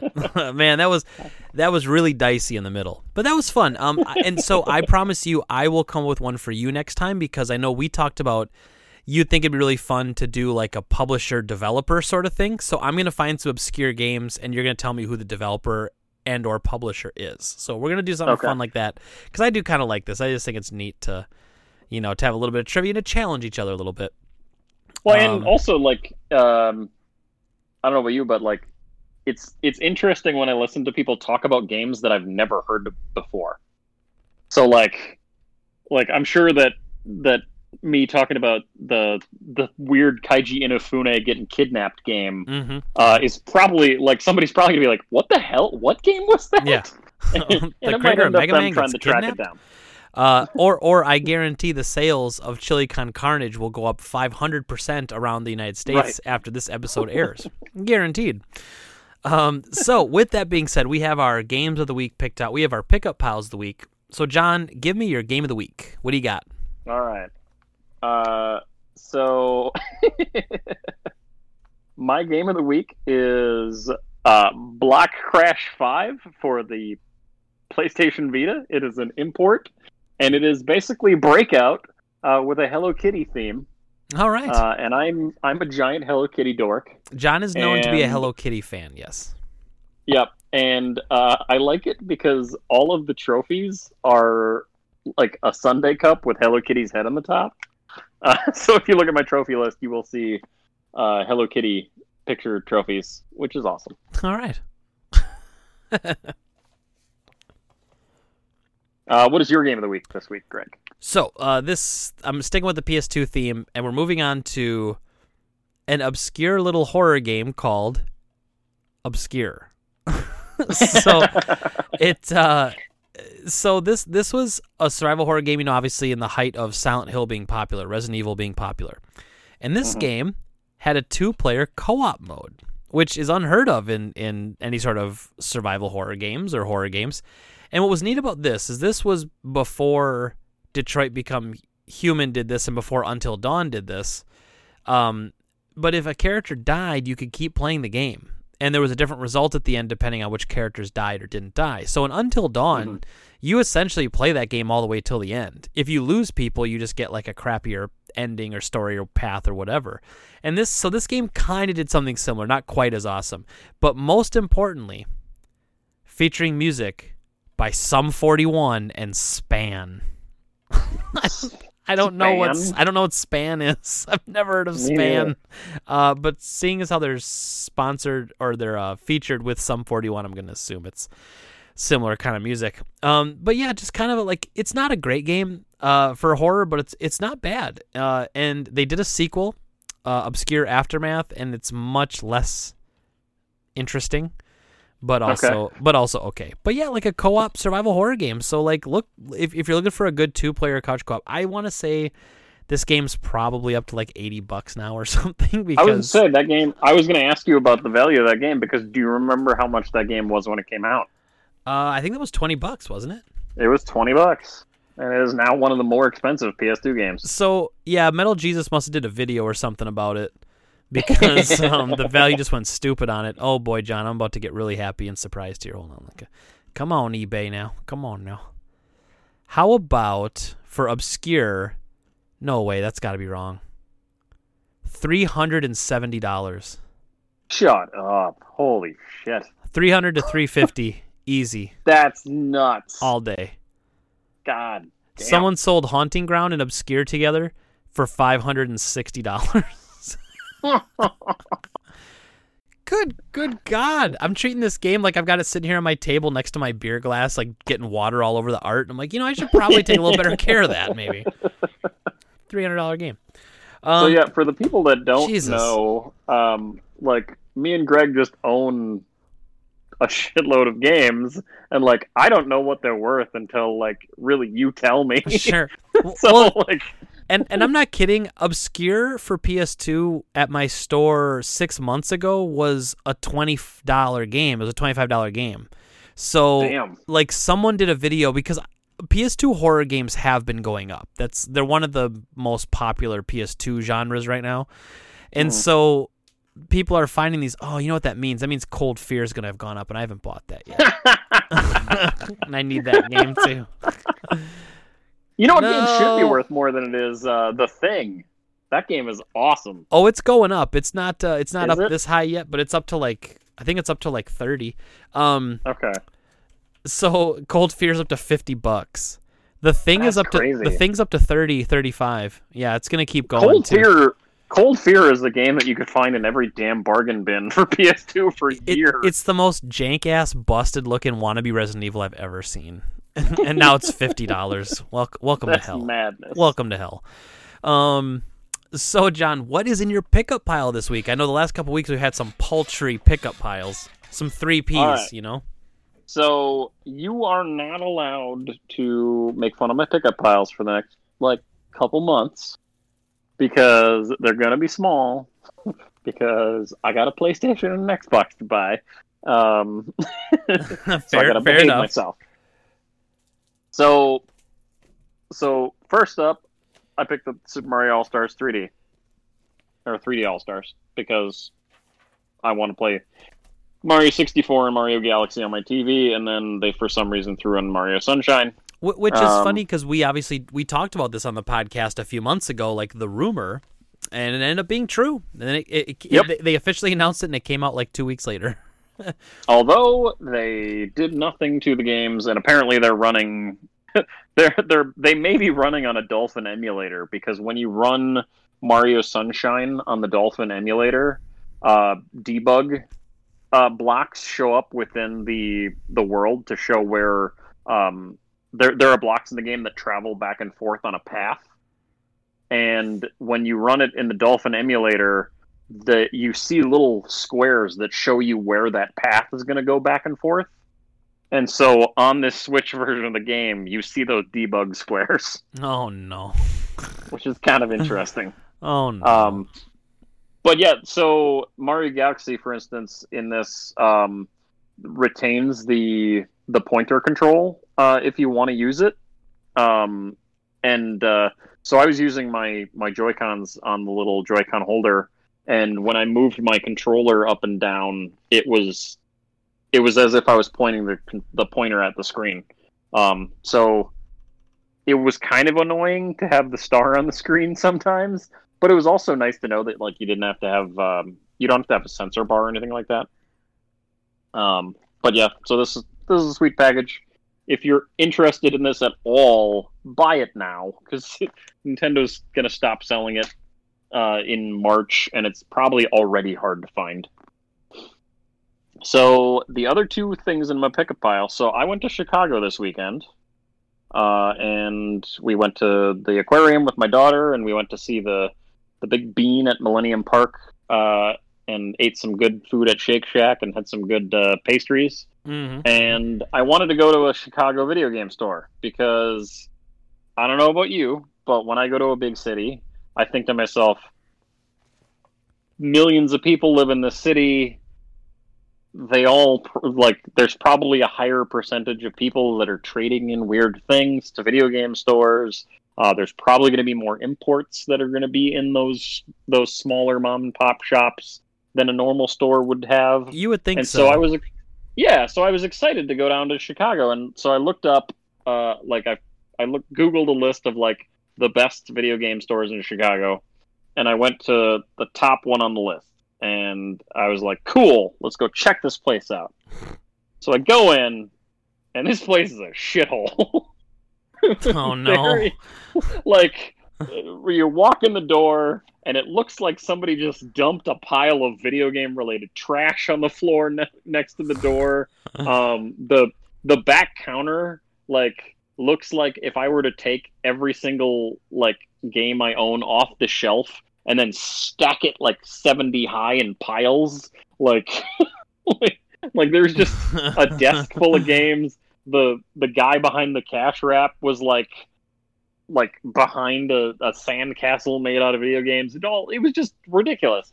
And then I'm looking around their store and there's very little on their shelves. Like they they had a GameCube shelf that was marked GameCube, and there was like six games on it, and it was like it was like a four foot section with nothing on it. Um, they had they had like nothing for for PlayStation. I was just like, God damn, this place sucks. so I bought I bought the the only import that I saw in their entire store, um, which was actually decently priced. So I'm I'm happy with it. Um, so I got Ninja Saviors: Return of the Warriors, uh, which is a this is a port of a Super Nintendo game, isn't it? Yes, and, and there is there is a U.S. version of that here. Yes, uh, it was Ninja Warriors. Uh, was it Ninja Warriors? I think here or something. I think. Yeah, I I think it was. Um, was that a uh, game by? Um, what the hell is it? I forget who published it. Um, but yeah, so I I picked this up. It was like seventeen bucks, uh, which ain't bad. Um, and then I picked up uh, Battle Worlds Kronos because it was six dollars, and because I don't see this game very often anymore uh, in a case that doesn't look like crap. That game's poop, man. it is, but but I just I don't see it anymore. And um, generally, if if I don't see a game very often, and then it suddenly crops up, I'm I'm likely to to buy it if the price is right. So uh, the the moral of that story is your store is amazing. well, let me be the keep first... up the good work. well, thank you. Let me be the first to apologize for ruining every other game store for you. It, yeah. it it's it happens, man. It happened to me. Uh, it happens to most people I know. In fact, my friend Adam, like we'll go. he's the one who I always go on all my road trips with to like Wizard World and stuff. And we'll mm. we'll hit game stores when we're down in Chicago, Minneapolis, wherever we go. And he straight up is just like, here's what he says, and he says it. I love how he says it because it's nice to me, but it's a little harsher on anybody else. But he just goes, "I really hope people freaking appreciate your store, man, because you go everywhere else and they all suck." and I'm like, "Oh, that's really nice. Thank you."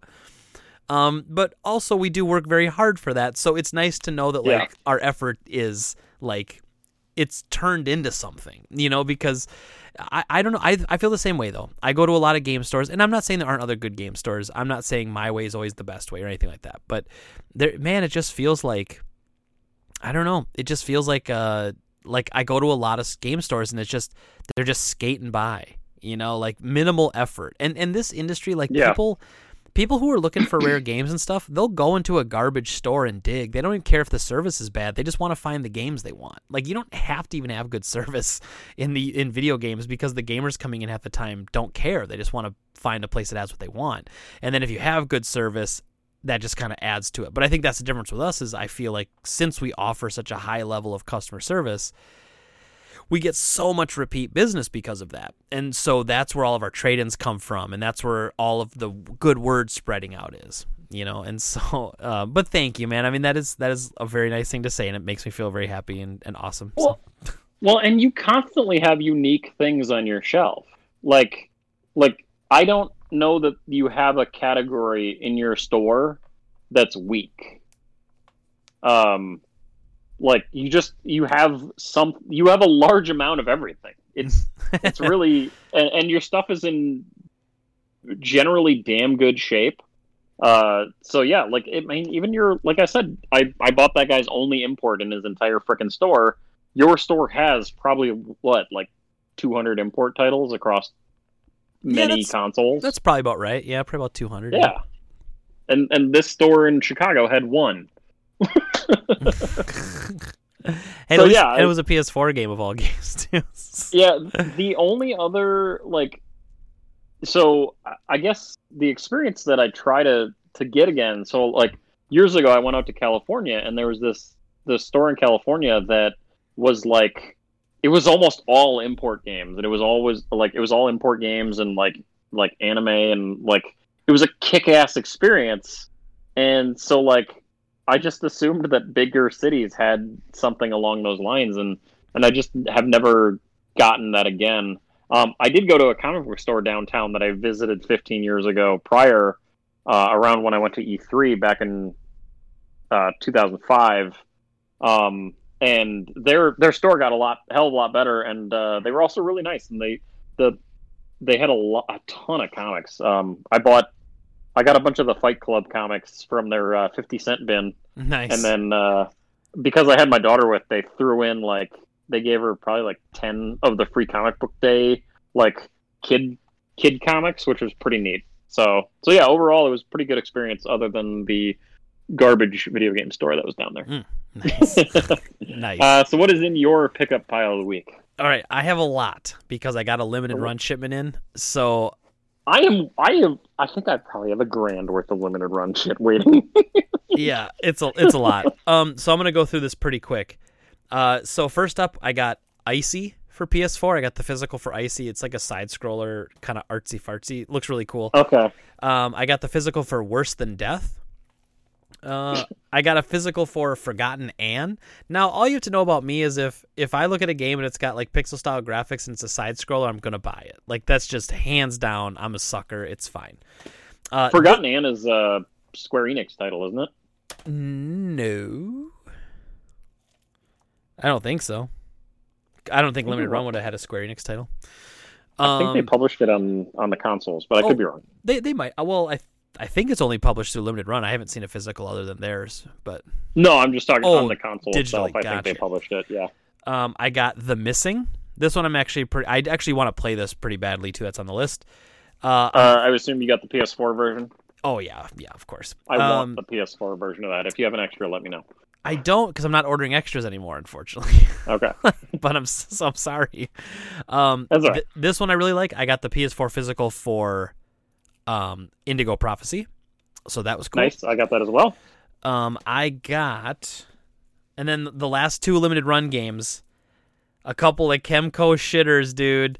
We got, we, we got Bonds of the Sky, which looks like straight up out of RPG Maker, man. it's wild. And then, uh, I don't, Fra- Frane, Fra- Train. I don't it's a weird font. Dragon's Odyssey, and this one looks like a live action, like a Legend of Zelda type combat system. So, all right, so Huh. we're finishing off our limited run pickups with a couple of Kemco shitters, which, I mean, they're paying somebody like 10 bucks on DeviantArt to make the covers for these games, and they're probably paying someone else about 50 bucks to make the whole game. I mean, it's incredible. Uh, I wish that the like remember the old E- Eidos Fresh line where they they had that yellow Yeah, like yeah. swoop on the cover. I would love it if like if they had the Kemco shitter line. Dude, I'll make one. Dude, I'll I'll seriously, I'll get Jen on it. She'll do it in Photoshop, make it look so legit. But That'd be make a box set to slide them into. so, so yeah, You yeah, like a blurbs on it. sleeve. Yeah, I like it. Uh, so to finish up PS4, uh, I picked up. Someone traded a copy of Avengers for PS4, and I did want to play that. I almost bought it new a couple times, but I knew if I waited, it would come into the store. So I got it at the price I wanted it for. Uh, Nice. And actually, now that I think of it, that could have been my rant today because it installed for like 45 minutes, was downloading the update, and I said, okay, well, I'll just play the game and I'll update it later. I don't care. I'll just start it. You straight up can't play that game if it needs an update. It detects Well, if it's an update. uh, Well, but there's a, a, games as a service game. You shouldn't be surprised by that. there's a whole single player to that game. So There is. yeah, so, but anyway, that's fine. So I wait for the update to finish. It finishes. I start playing it.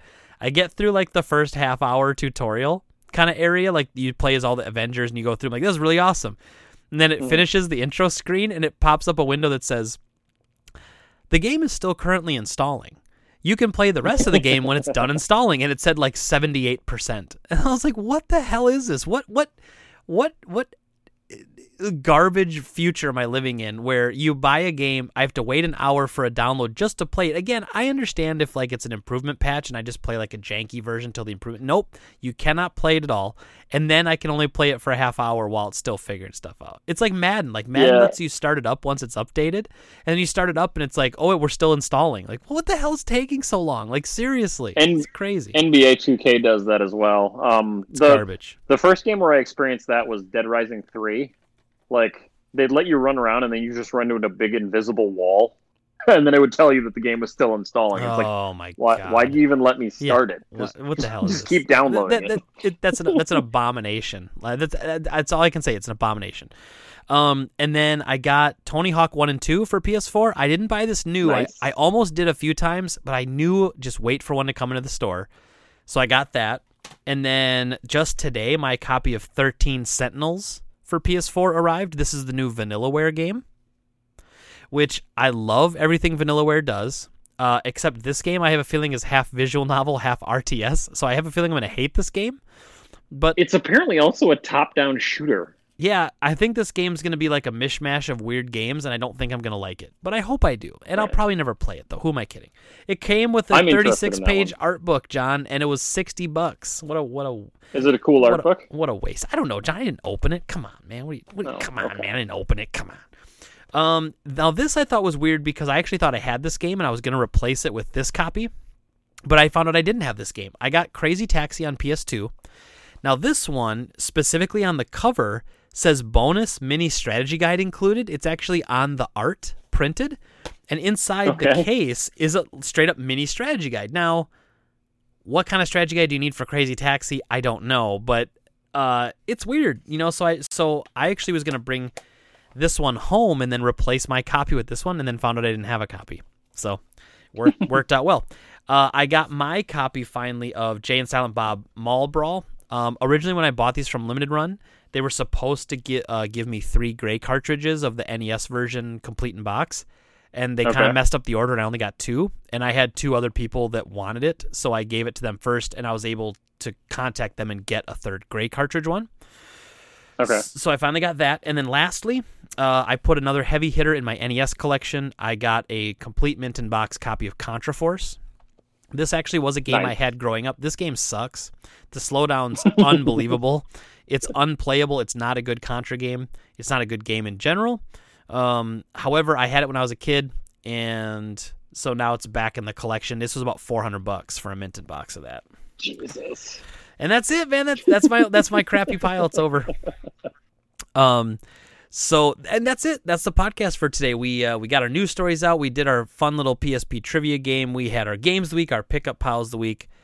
Any closing words, John? Uh, not that I can think of. All right. Well, thank you everybody as always for listening and watching. Remember, you can subscribe on YouTube at youtube.com slash drop rate. You can follow us on Twitch at twitch.tv slash the drop rate. And uh, you can subscribe to Game Talk Radio on iTunes or Spotify or well, hell, anywhere you like to listen to podcasts, I suppose. SoundCloud, you can follow me on there if that if, if you're 500 years old and still using SoundCloud, and um, and uh, yeah, follow me on Twitter at Game Trade Greg. You can follow John on Twitter at Dryer Combo. And thank you again. We will talk to you next week unless something crazy happens. Dave's actually going on vacation, and I'm working like mad stretch next week. It's it's gonna be awful. Uh, still try to do the podcast though because it's a fun time, and we don't want to deprive the literally hundreds of people that listen to this every single week, John.